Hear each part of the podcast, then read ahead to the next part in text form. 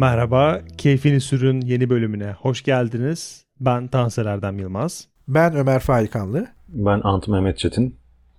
Bu bölümde otomobil tasarımlarına dair konuşacağız. Bir yandan da otomobil tarihinden bugünü de aslında dahil ederek en iyi tasarımları tartışacağız. Aslında sesli bir mecrada görsel tartışmanın absürt olduğunu düşünüyorsunuz muhtemelen. Biz de öyle düşünüyoruz.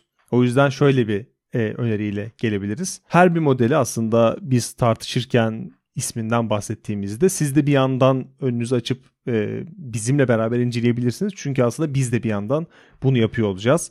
Ezbere bir konuşma yapmayacağız. Burada başlangıç noktasında şöyle bir hack öneriyorum ben. İyi tasarım ne demek? Ona biraz odaklanalım. Yani tasarımını beğendiğimiz otomobillerden ziyade. Çünkü kötü tasarımı çoğu göz seçebiliyor. Mesela İtalya sokaklarında her gezdiğimde, her yürüdüğümde gözümü kaçırdığım ama sayısı çok fazla olduğu için artık gözümü kaçırmaktan vazgeçtiğim Fiat Multipla tüm dünyanın konuştuğu bir otomobil çirkinliğiyle. Ya da Breaking Bad izleyenler biliyordur. E, Walter White'ın zenginleşmeden önce sürdüğü Pontiac Aztek. Bunlar çirkinlikleriyle nam salmış otomobiller. Şöyle düşününce işler biraz karışıyor. Bunların da bir tasarımcısı var. Bir ekibin elinden geçiyor. Bir kişi tasarlayıp piyasaya sürmüyor. On binlerce üretimi yapılacak bir otomobil, milyar dolarlık yatırımlar isteyen, bir fabrikada parçalar üretilen, parçalar üretilirken teker teker hepsinin uyumuna bakılan, genel tasarıma da tekrar bakılan bir kararın ürünü. Böyle bir kanaldan ilerlemek lazım. Ve dış tasarım, iç tasarım, renk bunların hepsini tasarıma dahil etmemiz lazım. Burada da bir örnek vereceğim. O da Beetle. 2012 ve sonrasında Türkiye'de piyasaya sürülen e, bu TSI ve TDI motorlu versiyonları. Bunun benim için en net örneği. O yüzden bu örneği vererek aslında bu iki topu birden size atacağım. Dışarıdan baktığım zaman klasik Beetle bizim işte Vos dediğimiz otomobilin ve işte ikinci nesilden sonra onun devamıymış gibi görünüyor ama içine binip sürme olasılığı bulduğum zaman müthiş bir hayal kırıklığı yaşamıştım. Kalitesizlikten ziyade Polo veya Golf'ten herhangi bir farkı yok otomobilin. Yani herhangi bir Volkswagen grubu otomobili hatta bir belki Seat Leon da olabilir. Bunlardan hiçbir fark yok. Sürüş dinamiklerinde de bir fark yok. Yani motor hissesinden hissiyatına sadece cool bir Alman otomobiline dönüşmüş ve aslında bu onun tasarımını bence eksi yönde etkilemiş. Eskiye döndüğümüz zaman Beetle'ın işte bizim Vos diye bildiğimiz ilk serilerine 1303 1306 ne dersek motor sesinden iç tasarımına işte kapı açma mekaniklerine kadar ya da cam açma mekaniklerine kadar her şeyi çok özeldi. O yüzden güzelliğin dış kısmı iyi olsa da iç kısmında bir çuvallama şansı var. Bu da ikinci e, nokta olabilir. O yüzden en iyi tasarımdan ziyade sizin bu çirkin ya da güzel, özenli, özensiz otomobil ayrımını nereye koyduğunuzu çok merak ediyorum. Aslında tabii şey kısmı çok çetrefilli yani estetik güzellik. Ee, çünkü yani sabaha kadar onun işin felsefi kısmı tartışılabilir. Yani güzel nedir, ne bize güzel gelir. O yüzden o böyle çok karmaşık bir yere doğru götürür. Ama otomobiller söz konusu olduğu zaman tabii ki özel bir ilginiz varsa onda bir güzellik görüyorsunuz. Tasarım buna çok oynayan bir şey. Tasarım belki temel amaçlarından biri. Ama e, tasarımın rolü ve önemi aslında bir otomobilin karakterini, kişiliğini, ve tabii ki marka imajını yansıtan çizgiler olması. Yani sadece şeydi öyle bir otomobil üretirsiniz ki herkes döner bakar ama çirkinliğine bakar veya da hani aşırı farklı olacağım derken yaptığı saçmalamalara bakabilir. Ama e, bu kişilik karakter meselesi otomobillerde aslında bir fark yaratabilmek ve işte o marka imajını veya marka çizgisini gösterebilmek. Şimdi günümüzde bu acaba otomobilde tasarım öldü mü tartışmasını başlatan şey ki çok radikal yani bir, bir ölümden bahsediyoruz. Artık tasarım öldü demek. Öldü demek şu. Otomobillerin gitgide bu çizgisinin markalar üstü veya markaları çapraz kesecek biçimde aynılaşması. Yani şöyle uzaktan baktığınızda ya bu hangisi falan demeye başladığınız bir döneme girdiysek hakikaten e, bir tuhaf durum oluşuyor. Ve bunun da en önemli savunusu benim görebildiğim, takip edebildiğim kadarıyla işte teknolojik gelişmeler ve işlevsel odarı, odaklı bir tasarım çağına girdik. Ve bunun gereklerini yerine getiriyoruz gibi. Ama tabii belki e, otomobilden o sanat dokunuşu. Çünkü özellikle o çok özel markaların o tasarımcıları bir sanatçı edasında tarihe geçmiştir. Şimdi o belki eksiliyor. Daha böyle bir fabrikasyon ve işlevsellik odaklı bir şeye dönüşüyor. Ya da belki Sezar'ın hakkı Sezar'a gitgide güvenlik standartları öyle bir noktaya geliyor ki buna uygun bir kasa tasarlamak ve tabii bunun maddi karşılığı, üretim e, maliyeti vesaire bunları düşünerek bir yerlerden kısmak veya belki pazar talepleri yani efendim halkımız insanlar bunu istiyor hikayesi. Ee, ve tabii teknolojik ilerlemelerle tasarımın at başı gitmemesi yani teknoloji size başka şeyler içine otomobilin sıkıştırırken veya bu işte pazar talepleriyle beraber bu olurken e, tasarım çok arkadan geliyor veya tek düze geliyor olabilir. Veya belki de şununla yüzleşmeliyiz. İşte BMW'nin gitgide büyüyen böbreklerinde olduğu gibi artık marka kimliği bizim çok da hoşumuza gitmeyen bir yere doğru evriliyor. Ve hani hoşumuza gitsin veya gitmesin artık bu gördüğümüz ve hoşnut olmadığımız tasarımlar yeni marka kimlikleri de olabilir. Ama yine de e, tabii ki detaylandıracağız ama bir Mercedes e, martı kanat görmeyi çok severim isterim. İmajından bahsediyorum. Her gün e, yollarda görebileceğiz bir araba değil belki ama bir fotoğrafını gördüğünüz zaman bile farklı bir şeydir. E, Porsche 911 hala ölümsüz bir tasarım bence. E, Jaguar E-Type veya Ferrari F40. Ferrari çok güzel tasarımlar yaptı ama ben galiba ilk programda söylemiştim o duvarımda Ferrari F40 posteri olan jenerasyondanım diye. O F40'ın o duruşu bambaşkaydı. Bugün kullanması çok zor bir araçtır eminim. Hatta geçen öyle bir kısa videoya rastladım. Ferrari F40 sesleri diye. Yani kemerin takılma sesinden o kontağı anahtarın anahtarın diyorum bakın girme sesi, kontağı açma sesi, o vitesin geçme sesi. Yani aslında bir yanda o kadar demode ki tırnak içerisinde ama bir yandan da benim için ölümsüz bir Ferrari tasarımı. E, tabii ki Beadle asla unutulmaz. Aston Martin yani sağ olsun James Bond filmleri aynı zamanda o kadar kazıdı ki dünya imajları arasına. Bir de e, iki okunuşu var. Biraz baktım aman pot kırmayalım diye. Biri benim okuduğum gibiymiş ama diğeri biraz daha İtalyanca'ya yakın olabilir. Lamborghini Countach diye okuyordum ben. Countach diye İtalyanlar okuyor. Hangi tabii İtalyanlarınki doğrudur. Ama mesela o da hoş bir yani hoş derken işte farklılığı gösteren bir tasarımdı. E, Corvette bir yerde durur hep böyle aklımda. İlk aklıma gelenler bunlar derken bir şeyi unutmamak lazım. E, 1950'ler Citroen DS. Şimdi bunları gördükten sonra tasarım acaba öldü mü diye sorunca yani buyurun cenaze namazına diyesim geliyor. Yani otomobillerin ne amaçla ya da ne güdülerle üretildiğini eskiden işte 60'lar, 70'ler, 80'ler, 90'lar falan derken 2000'lerden itibaren epey bir değişti bu otomobillerin üretilirken ki o zihniyet. Eskiden bu arabalar hemen aklıma ilk gelen örnek işte W200 kaç diye geçiyor. 90'ların sonundaki Mercedes S serisi. Birazdan bakarım W kaç olduğunu her neyse Süleyman Demirel kasa diye dedi bildiğimiz meşhur S serisi. Yani o otomobil E39 BMW bunlar aynı şekilde zaten E39 M5'in testinde de aynı şeyi söyledim. Bu otomobiller kalıcı eserler bırakılma amacıyla üretiliyordu ve her detayında bir özen vardı. Masraftan kaçınma kesinlikle yoktu ki Mercedes'in bazı otomobilleri ve bazı ürettiği motorların hikayesine baktığınız zaman markanın para kazanmadığını, ciddi zararlarla sırf üretmiş olmak için ürettiğini bazı motorları ve bazı modelleri görüyorsunuz. Böyle bir idealizm vardı. Fakat artık günümüzde aslında bu sadece otomobillerde değil genel olarak bütün malzemeler işte biz tüketim çağı haline geldik. İnsanlar zaten değişti. Bizim çocukluğumuzda şu andaki insanların, şu andaki çocukların çocukluğun yaşama tarzı bambaşka. Çağ değişti ve bununla beraber otomobiller de bir tüketim malzemesi. Sanki cep telefonu gibi oldular. Aa, cicili bicili bir tasarım al, bozulsun veya canın sıkılsın iki sene sonra at veya değiştir. Böyle bir hale büründüler. Artık bir eser üretme, kalıcı eser üretme maksadı yok. Ki zaten böyle yaparlarsa yani eğer Opel bugün atıyorum 10 sene boyunca bozulmayacak, sizi mutlu edecek, her açıdan mutlu edecek bir otomobil yapmaya kalkarsa ve bütün modelleri böyle olsa zaten iflas edecektir. Yani o markaların zaten iki senede bir tekrar yeni modellerini almanıza, değiştirmenize, bu parayı harcamanıza ihtiyaçları var otomobil sektörü zaten çok fazla e, kar marjları yüksek bir sektör değil. Dolayısıyla yani modern tasarımlar içerisinde güzelleri de var, ucubeleri de var ama bütün bir otomobil tarihine baktığımız zaman demin Ömer çok güzel örnekler saydı. Benim herhalde en güzel otomobiller diye burada sayacağım arabalar ki bunların süper, supercar dediğim süper spor otomobil olması şart değil. Herhalde en azından %50'si muhtemelen %60'ı belki %70'i 90'lar. Yani 1990 ile 2000 arasındaki otomobiller neden bilmiyorum benim tarzımdan dolayıdır belki de. Fevkalade çoğunlukla bana güzel geliyorlardı. Benim de en güzel olarak gördüğüm otomobiller o senelere ait. Ki ben bu konuda bir uzman değilim. Bu yüzden de zaten testlerde çektiğim videolarda tasarım konusunda girmem yani.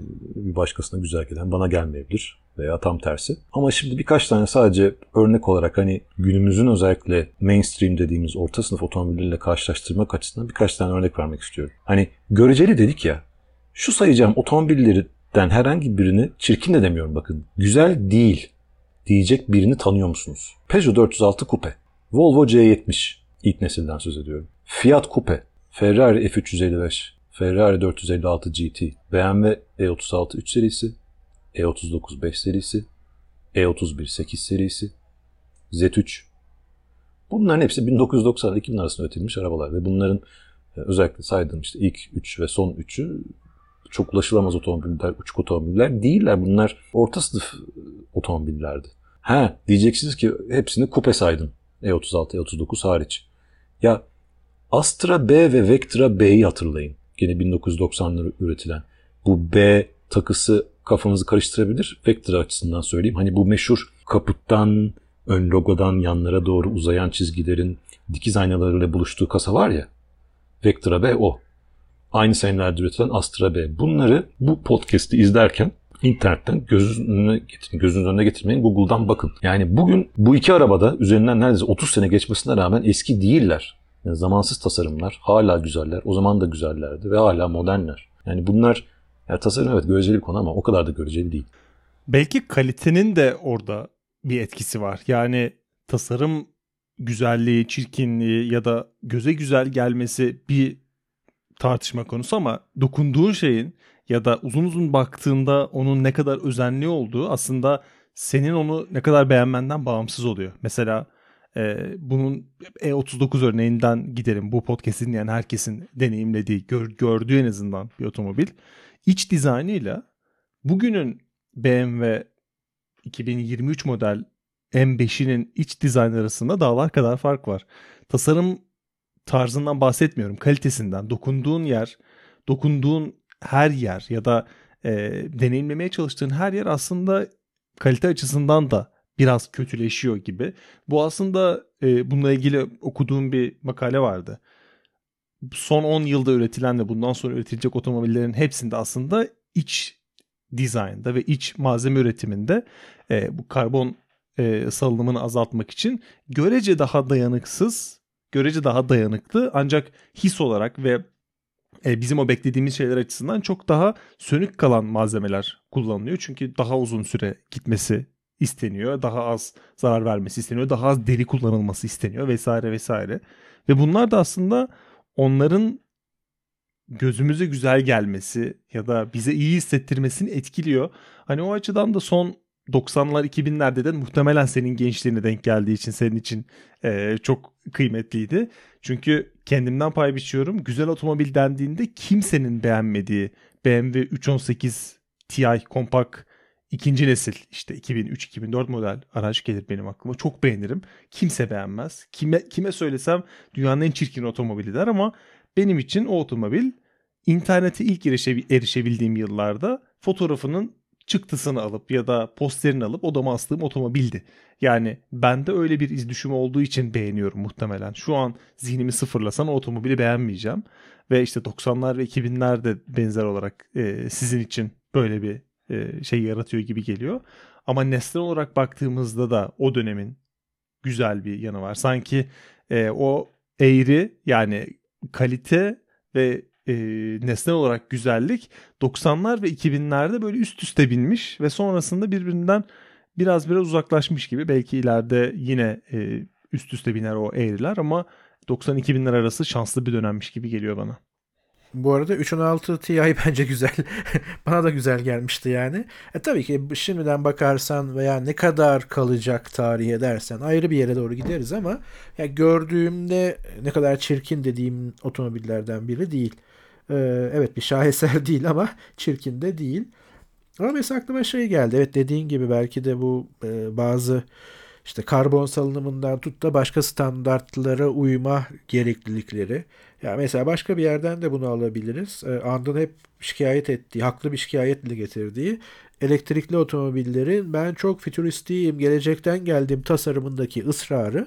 Ama bir yandan da işte o pilleri yerleştirebilmek için e, hani bataryaları saklamak için alt tarafta e, daha dik ve daha büyük bir gövde ihtiyacı. Şimdi hani ihtiya hani zorunluluklarla e, bari bunu bir de tasarımla üzerine örtelim şeklinde tuhaf yerlere gidebiliyor. Ama burada bir olumlu örnek vereyim. Yani işte elektrikli kısmından değil ama geçenlerde izlediğim bir e, videoda mesela Ford GT bu son 2022 galiba üretildiği yıldaki versiyonunda e, o ön cam açısı o kadar aerodinamikten dolayı küçük ki şöyle bir sorunla karşılaşıyor Ford mühendisleri. Ee, pek çok ülkenin güvenlik standartları gereği sürücü ve yolcu koltuğuyla ön cam arasındaki mesafenin asgari bir şeyi var. Ya yani daha yakın olursa bu güvenlik zafiyeti kabul ediliyor. Şimdi o zaman ne yapacağız derken şöyle bir tasarım üretiyorlar. İç tasarımdan bahsediyorum. Koltuklar zaten bir spor otomobil, e, bir Le Mans arabasının e, DNA'sını taşıdığı için hareketsiz kalsın. Çünkü zaten ilk oturtulduğu şekli o mesafeyi koruyor ama eğer o hareketli olabilirse ben kısa boyluysam veya kullanış açım farklıysa öne getirdiğim anda standartı bozmuş oluyorum. Yani güvenlik zafiyeti yaratıyorum. O zaman koltuk standart yani sabit kalsın, kıpırdamasın yerinden. E ben kısa boyluyum ne yapacağız? Pedallar hareket edebilsin. Ford GT bunu yaptı. Yani Ford mühendisleri GT modelinde çok özel bir tabii mühendislik. E, bunu yaptılar. Ne kadar kullanışlıdır değildir ayrı bir hikaye ama o GT40 tasarımının en modern halini korumayı başardılar. Ve hala bir Ford GT'ye dışarıdan baktığınızda ya içeriden ya dışarıdan hayran olun nasıl bir tasarımdır. Gerçekten farklıdır. Ama bir de aynı Ford bu da benim yaramdır tasarım açısından. Yani 64-74 aslında 64-70 arası mükemmel bir tasarımla ürettiği Mustang'i 70'ten yaklaşık 2005'e hatta 2015'e kadar neden intikam alacak gibi sanki aman bu araba satmasın diye bu kadar çirkinleştirdiler Mustang'i. Şimdi aynı Andın dediği gibi yani Google'dan bir Mustang evrimi diye bakın görsellerden o ünlü 67 Mustang 64 ilk çıkışı hani 70 bile hani biraz tamam güzel ama 70'ten sonraki Mustang'ler hakikaten çirkinleşiyor. Her tür standarta göre bana sorarsanız. Ve 2015'e kadar falan da aşağı yukarı ki 2015'de aslında Mustang ruhunu belki tekrar getiriyor ama asla klasik bir Mustang olamıyor yine o tasarım. Ama hani en azından bir dönüş var ama aradaki yaklaşık 40 e, yıl boyunca bizzat o Ford mühendisleri veya Ford tasarımcıları kendileri en kendilerinin en güzel efsane otomobillerinden birinin tasarımını dışarıdan bir göz ve bir Mustang hayranı olarak söylüyorum tabii ki mahvediyorlar. İşte biz orada işte efendim 70'te tasarım şöyle değişti. Bu ihtiyaçlar vardı. Şu kurallar geldi falan diyemeyiz. Hakikaten belki de arkadaki niyet Andın dediği çok doğru. Bir eser mi bırakmak istiyorsun? Yoksa e, seri üretim bir makinenin ne kadar çok satarız, ne kadar aza mal, mal ederiz ve e, halkımız ne istiyor meselesine bağlıyorsun? Belki de buraya düğümleniyor. Bir de güzel tasarımla başarılı tasarımı herhalde birbirinden ayırmak lazım. Çünkü güzel, gözümüze güzel gelen şeyler genelde biraz geleneksel oluyor. Ama ne zamanki markalar farklı şeyler, biraz daha radikal şeyler denemeye kalkıyorlar. O zaman gözümüzün alışması zaman alıyor ve hemen bir anda demiyoruz ki bu araba veya bu eser, bu ürün güzel. Mesela yeni otomobiller arasında, modern arabalar arasında notlarımdan bakıyorum. Şu andaki Mazda 3. Şu andaki Mazda 3 son derece geleneksel ve bence dillere destan bir güzelliğe sahip. Ee, burada Kolombiya'da çok fazla satılıyor. O yüzden neredeyse 3 arabadan veya 5 arabadan biri Mazda. Onların üçünden biri de Mazda 3. O yüzden çok şanslıyım. ulaşılabilir bir otomobil ve hala geleneksel işte Japonların o akıcı tasarımıyla çok güzel bir şey ortaya çıkartıyorlar ama başarılı mı emin değilim. Yani çünkü hiçbir kitabı yeniden yazmıyor. Ama başarılı tasarım dediğimiz zaman mesela yine notlarım arasından bir BMW i8. Bence BMW i8 güzel bir araba değil. ama tasarımının başarılı olduğunu düşünüyorum. Çünkü e, bununla beraber mesela Hyundai Ioniq 5 de buna güzel bir örnek. Honda E de buna güzel bir örnek. Modern zamanların günümüzün bir takım verdiği olanaklar var tasarımcılara ve mühendislere ki eskiden yoktu. E, ne bileyim kaportaya öyle keskin bir çizgi artık verebiliyorlar ki eskiden veremiyorlardı. Ha bununla beraber Ömer'in de dediği gibi bazı regülasyonlar var ki artık daha sıkı güvenlik işte önlemleri almaları gerekiyor. Bazı işte diyorum tamponla lastik arasındaki mesafenin ya da ön camla işte koltuklar arasındaki mesafenin belki daha eskisine göre daha güvenli olması gerekiyor. Bundan dolayı tasarımlarında belli bir e, çirkinleşme, zoraki çirkinleşme durumu var ama bununla da beraber e, yani BMW i8 gibi bir arabayı 90'larda üretemezlerdi. Öyle bir teknoloji yoktu. Zannetmiyorum yani. Hani 90'lardaki veya e, belki 80'lerdeki en fütüristik arabayı düşünün. İ8'de yan yana koyamazsınız bile. Yani o kıvrımları vermesi, verilmesi mümkün değildi muhtemelen. Honda E dedik. Hyundai Ioniq 5 mesela. Hyundai Ioniq 5'in şu anda yanında bir tane çizgi var. Ee, bir, o çapraz çizgiyle beraber bambaşka bir şablona, bambaşka bir şekle bürünüyor arabanın tamamı. Bir tane böyle paralel, e, paralel diye bir tane çapraz çizgi çekmişler ve mesela oradaki o kaportaya verdikleri eğimi de bundan önce verebildiklerini zannetmiyorum. Hmm. Bununla beraber başka mesela Genesis G80 vardır. Ki Genesis'i ben yakından takip ediyorum. E, Türkiye'de ne kadar sanırım satılması da veya bir iki tane sadece muhtemelen Hyundai e, müdüründe falan vardır. Başka da yoktur. E, gene güzel diyemem ama bakıyorum bakıyorum ve ne kadar enteresan diyorum ve bazı açılardan da çok çekici geliyor. Yani böyle bir şeyler denenmiş e, ve bir bütün olarak o araba size diyor ki ben yeni nesil bir otomobilim. Hani geleneksel bir otomobil değilim ben. Ben bir şeyler kanıtlamaya çalışıyorum ki aslında Genesis'in zaten bir şeyler kanıtlama çabası ve iddiası ve arabanın kendisi tasarımından bağımsız konuşuyorum. Kendisinin müthiş bir başarısı var şu anda. Mercedes işte S serisiyle veya muadil E serisiyle çok denk hatta pek çok açıdan üstün otomobil üretiyor şu anda Genesis. Ve bunu çok daha ulaşılabilir üretiliyor, üretiyor. Ve bunun da tasarımında da bu iddiayı ortaya koyabilmiş bir şekilde marka. Hayır, diyorum ki güzel sıfatı başka. Yani güzel dediğin zaman benim aklıma işte Alfa Romeo 8C kompetisyona geliyor. Benim aklıma işte Jaguar F-Type geliyor. Ama işte o başarılı tasarım o ilgi çekici. ilgi çekici. O e, değişik bir kavram. Yani güzellikle o başarılı tasarım. Tabii başarılı kime göre başarılı? Yani benim az önce saydığım otomobiller belki başkasına çirkin gelecektir. E, ne kadar yeni şeyler denenmiş olursa olsun çirkin dediği zaman birisi başarılı olur mu hala? O bir soru işareti. E, ama önemli olan sanırım hedef kitlesi, hedef müşterisi tarafından kabul görmesi. Ya bunlar arasında i8 örneğini incelemiştim ben yakın dönemde bu podcast'ten bağımsız olarak. Hayalimdeki otomobil olabilir diyordu mesela inceleyen kişi. JM inceliyordu.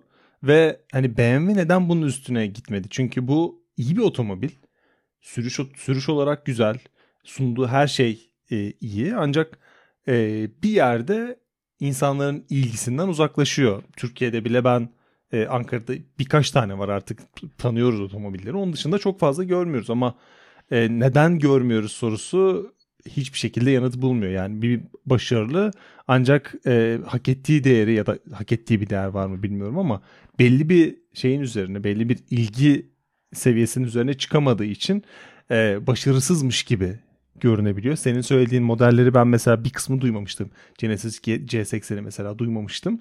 Arattığım ve gördüğüm zaman mesela zihin haritamda o yeni bir bölüm açmış oldu benim için. Yani o bahsettiğin işte S e, klas otomobillerin muadili daha düşük bütçeli üretebilmesi ve benzer hatta daha iyi deneyimi sunabiliyor olması ve farklı bir şekilde sunabiliyor olması. Yani bugün bir S500L aldığında da aslında çok uzaktan biraz şişman bir C200 görüyorsun. Biraz kilo almış bir C200 görüyorsun. BMW'de de bir benzeri var ama e, bu tip otomobillerde e, bu arada işte S500 ya da S serisini küçümsemek değil söylediğim farklı bir şey sunuyor. Farklı bir deneyim sunuyor. Seni farklı bir çizgiye davet ediyor. Ioniq 5'in de mesela o çizdiği e, aracı kesen Z şeklinde bir e, şey oluşturan tam e, işte A ve C sütunlar arasındaki o çizgi uzaktan baktığında kaza mı yapmış bir şey mi var burada farklı bir şey var dedirtiyor ama onun düşünülerek yapıldığını görünce bu farklıymış diyorsun. Aslında bu bizim sınırlı üretim otomobillerde de konuştuğumuz birazcık içerisine adım attığında seni içine çeken birazcık kafa yorduğunda seni içine çeken otomobillerin e, etkisi aslında bu tip e, iyi tasarımlı ve özenli tasarımlı otomobillerde bence kendini daha da net biçimde gösteriyor. Ya orada aslında aynı şeyden müzdaribim. Yani Mercedes C ve E arasındaki farkın, tasarımsal farkın artık minimalize edilmesi hatta e, çok bilmeyen gözler için ortadan kalkması. Şimdi Mercedes-Benz gibi bir firmanın bunu hani efendim tasarım öldü ne yapalım tasarımcı bulamıyoruz tarzında bir şeyle açıklama ihtimali sıfır. Bu demek ki bir marka kararı. Yani C ile E arasındaki ben tasarım farkını ortadan kaldırıyorum. İki konsepte de benim tasarımım budur diyor. Güzelliği, çirkinliği, önceki sonrası fark etmez. Yani farkı ortadan kaldırıyor. Yani burayı ben bir marka kararı olarak e, şey yapabilirim. O kategoriye koyabilirim. Hatta bu arada lafını bölüyorum. Konu geçmeden söyleyeyim. E serisiyle e, S serisi arasındaki fark o kadar az ki şu an piyasada E serisini Maybach'a dönüştüren var. Yani dışarıdan bakanlar onu S Maybach olarak düşünür diye e-Maybach dönüşümü yapıyorlar. Hatta bazı YouTube kanallarının videolarında gördüm. Ağzım açık bir şekilde izledim. Tam olarak o senin söylediğin e, şeyin üzerine basıyor. Evet yani hani bu da Mercedes'in kararı diyelim. Hani değil mi? Güzellik ayrı bir hikaye veya nerede o eski C'ler, E'ler ya da S'ler demek ayrı bir hikaye olabilir. Ee, hangisindeydi? İkinci programda falandı galiba. Ee, ben veya belki ilk programda artık yavaş yavaş programlar sayısı artıyor. Güzel bir şey bu. Ee, yeni Civic kasasının hani bana çok hitap etmediğini işte yandan bakınca bir şeye benziyor. Arkadan bakınca Audi'yi andırıyor. Yani Avrupa'yı bir tasarıma doğru gidiyor. Ve hani ben Civic konusunda ondan çok da mutlu değilim demiştim. E, Ant'ta şöyle bir şey açmıştı pencere. Aslında bu belki de e, Honda'nın böyle bir politikası. Çünkü bir Japon politi- e, Japon mühendisliği bir de Avrupa'yı tasarım tadından yenmez hani. Belki oraya doğru gidiyor. Bu da bir marka tasar yani marka tercihi. Yine güzel çirkin ayrı bir şey. Ama mesela benim aklıma şu geldi yine. Ee, mesela Peugeot 408'in fena halde Urus'a benzemesi. Yani dünyada ne kadar inceleme çeken varsa yani bu arabayı dışarıda görmeden önce ilk çıktığında yani bunlar eğer sözleşip de şu trendten gidiyoruz demedilerse veya aralarında bir görüşme olmadıysa herkese mutlaka değindiği bir şey alınabilir Urus tasarımı. Hele ki arkadan. Şimdi Peugeot mühendislerini veya Peugeot tasarımında bu benzerliği es kaza olduğu veya te, bir şekilde e, ya denk geldi bir baktık Urus'a benzedi gibi bir şey olma ihtimali yok. Şimdi bir marka ki Peugeot'da hiç öyle şey bir marka değil. E, neden böyle bir benzerliğe oynar mesela? Ki biraz önce Peugeot'un çok ulaşılabilir, çok güzel tasarımlarından bahsetti Hans. Ki başka örneklerde verilebilir yani bu tip e, şeyler benim canımı biraz sıkıyor. Yani 408'in tasarımı özel olarak değil. Belki yakında bunda konu ediniriz. E, ama benzer durumlarda ya da işte Volkswagen grupta gitgide tabii ki işte bu bir yine marka stratejisi. Yani her bir alt modelime, her bir alt markama ayrı tasarım yapmıyorum. Ben Volkswagen grubum şeklinde bir tasarım getiriyor belki ama gitgide bu altında birden çok markayı barındıran grupların tasarımda aynılaşmaya gitmesi. Yani farkların ortadan kaldırma, kalkması ister bir marka politikası olsun, ister bir öykünme olsun, ister bir ürün gamındaki bir segmenti böyle bir Urus benzeri yapayım bir de oradan para kazanayım demek olsun. Yani bunu yaptılar demiyorum elbette çok haksızlık olur ama ister böyle olsun. O yüzden ben yine verdiğim bir otomobil üzerinden e, örnekleyerek e, pası atacağım. Yani 55 yılında üretildiğinde ki 55 ile 75 arasında üretilmiş e, Citroen D'si her anlamıyla yani teknolojik işte süspansiyonlarındaki o hareketlilik falan onlardan geçtim ama tasarım olarak 55-75 arası Avrupa ve Amerika arabalı bir kıyaslayalım. Bunu hemen Google'da herkes yapabilir. Yani bu kadar farklı olup bu kadar sevilmesi çok iyi satmış ve e, otomobil tarihine mal olması, geçmesi bence yine o anahtar kelime farklı olmak. Farklı ve çirkin değil, farklı olmak. galiba gitgide bundan vazgeçiyor markalar. Hem kendi içlerinde hem de gruplaştıklarında e, bu markalar arasında o biraz can sıkıcı sanki. Peugeot'ların genel olarak ben çok beğeniyorum yani GM ile işte bu Opel'le falan birleştikten sonra zaten aşağı yukarı e, aynı arabaları üretiyorlar. Hani Opel'in kendine has bir dili var. İşte Peugeot'ların, Citroen'lerin de kendi, DS'lerin de ayrı aslında bir hikayesi var. DS'ler de çok güzel. Yani e, 4008, 4, 4000 değil 408'de ne yapmaya çalıştılar? Biraz şey geliyor bana. E, o yaptı, e, o da yaptı. E hadi biz de yapalım. Hani herkes yapıyor hadi biz de yapalım. Hani herkes dokunmatik e, bilmem ne kumandası koyuyor hadi biz de yapalım. Ha yetmedi direksiyon üzerindeki butonları da dokunmatik yapalım. Çünkü Mercedes yaptı hadi biz de yapalım. Yani böyle bir e, deli bir kuyuya taş atıyor kimse çıkaramıyor ya. Mevzu o otomotiv, otomotiv dünyasında. Biri yapıyor, biri öbüründen görüyor, öbürü yapıyor. Zannediyor ki iyi bir şey yapıyorlar. Ee, geçen gün bu Volkswagen'le alakalı bir tweet attım. Ee, Tiguan, yeni Tiguan'ı tanıtırken işte Volkswagen iç mekanından sorumlu ya da üst düzey yöneticilerinden bir tanesi son senelerdeki Volkswagen iç mekanlarının ne kadar büyük kullanıcılarımıza hasar ve zarar verdiğini, e, hani kullanım zorluğu açısından konuşuyorum, zarar verdiğinin farkındayız. Artık e, daha geleneksel ve daha kullanımı kolay iç mekanlar yapacağız diye bir e, açıklamada bulundu. Yani bunun konumuzla çok dış tasarımla alakası yok ama hani ucundan değinmek lazım. Hani Volkswagen gibi ergonominin çok ön planda ve çok yukarıda olduğu, çok önem kazandığı ve e, ağır bastığı bir markanın nasıl bugüne geldiğini ben hani bu kadar kısa bir zamanda bugüne geldiğini benim aklım almıyor. Yani Volkswagen'in içine bir Volkswagen içine bindiğin zaman hani sıkıcıdır mıkıcıdır ama en önemli özelliği Volkswagen grubu otomobillerinin ve Volkswagen'in kendisinin gözün kapalı eline atarsın ve nereye bastığını, neyi kumanda ettiğini bilirsin. Her şey elinin altındadır. Şu andaki Volkswagen'lerin içine bir showroom'a gidin. Binin ve klimayı açmaya çalışın. Koltuk ısıtmanızı açmaya, ayarını ayarlamaya çalışın. E, bir, bir radyonun istasyonunu kaydetmeye çalışın. İmkanı yok. Yani bunu siz durağan elde yapamazsınız. Durağan elde dakikalar harcarsınız.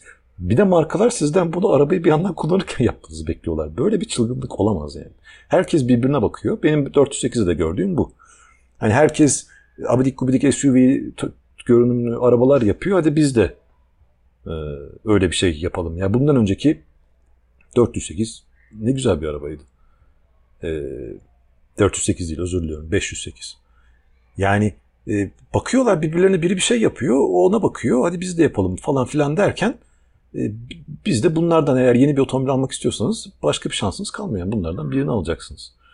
E, çok vahim hatalar yapılıyor bence hem tasarım anlamında ama özellikle dıştan ziyade e, iç mekan konusunda ki ne kadar yani üzerinden anlatsam ne kadar bahsetsem doyamıyorum. Eninde sonunda değiştirecekler. Tweetimde de onu söyledim. Yani bundan herhalde 10 sene sonra bütün o dokunmatik kumandalardan kurtulup geleneksel bildiğiniz fiziksel butonlara sahip bir araba yapacaklar ve diyecekler ki sizi dinledik, müşterilerimizi dinledik ve bu devrimsel iç mekanı sizlere sunuyoruz.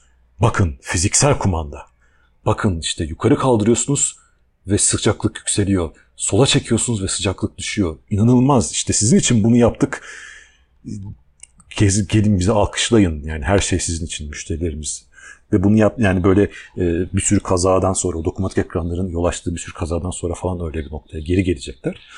E, ve bunu yenilik diye sunacak sunarlarsa hiç şaşırmayın yani. Ya bu arada hemen bir araya gireyim. Çok güzel bir hatırlatma veya oldu ya denk geldik. Ee, sedanlar içerisinde bence 508 hala yakışıklı bir araba. Ya 408 artık yollarda görüyoruz. O yeni fütüristik tasarım ya Urusvari tasarımıyla. Ee, evet ya bu ne diye şöyle bakıyorsun ve gözünü tekrar başka bir yere çeviriyorsun. Ama ben 508 gördüğümde şöyle bir bakıyorum artık kanıksadığım halde ve e, otomobil değiştirmeye karar verdiğim zaman en azından tasarım anlamında dışarıdan baktığımda içerisi muhtemelen yine dokunmatik ekranlar. Hani o şu anki Peugeot şeyi neyse o ama dışarıdan baktığımda benim mesela listeme giren bir otomobil. O yüzden e, işte markaların farklı modellerinde farklı stratejiler, farklı tasarımlar e, ama arada yakalanan güzellik ve bir eser olma durumları ama genelinde furya neyse oraya uyalım. Bence andın teşhisi doğru. Birisi yapıyor. E o yaptıysa ben de yapayım. O yaptıysa ben de yapayım. Bir bakmışsın herkes yapmış. Tasarım temalı bir bölüm kaydettik ama hiç kimsenin ağzından Alfa Romeo sözü çıkmadı. Bu yani bu biraz ayıp oldu. Bilmiyorum son bir dakika içerisinde bu ayıbımızı nasıl kapatabiliriz, nasıl düzeltebiliriz ama. Şöyle kapatırız. Bence çok doğru bir şey. Alfa Romeo nasıl unutulabilir? Hele ki tasarım dediğimiz zaman. O zaman notumuzu aldık. Yakın bir zamanda Alfa Romeo üzerine bir bölüm yapalım. Harika olur. Yani ben Alfa Romeo tasarımlarını o kadar çok seviyorum ki Alfa Romeo Tonale şu an çok fazla piyasada görüyoruz. Haddinden fazla görüyorum bu arada Tonale'yi. Yani bir Alfa Romeo'nun olması gerekenden daha fazla görüyorum ve seviniyorum.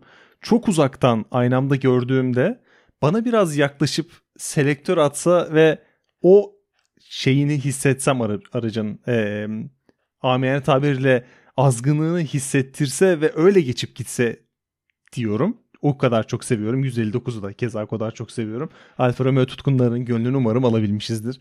Bu birkaç e, yorumla. Bu Tonale ile ilgili hani bu kadar çok görmenle alakalı bir şey e, bir not düşeyim. Siz de belki biliyorsunuzdur. Bu Tonale'nin e, internetten ön satışını yaptılar.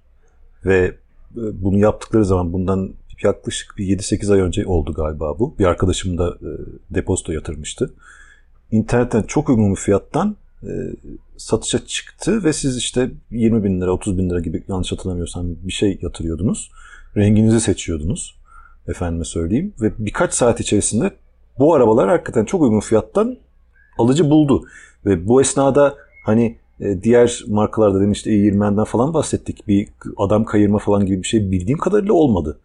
E, saatini gününü biliyorsanız internetin başına geçip konfigürasyonunuzu seçip ödemenizi yapıp rezervasyonunuzu yapıyordunuz, alıyordunuz yani arabayı ve birkaç ay sonra size teslim ediliyordu. Eğer vazgeçerseniz tabii depozitonuz yanıyordu.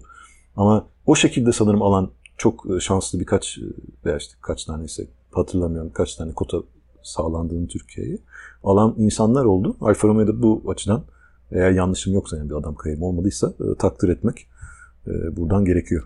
Muhtemelen öyle bir şey oldu çünkü hiç görmediğim kadar Alfa Romeo görüyorum ve en az görmem gereken fiyat bandında bir Alfa Romeo'yu görüyorum.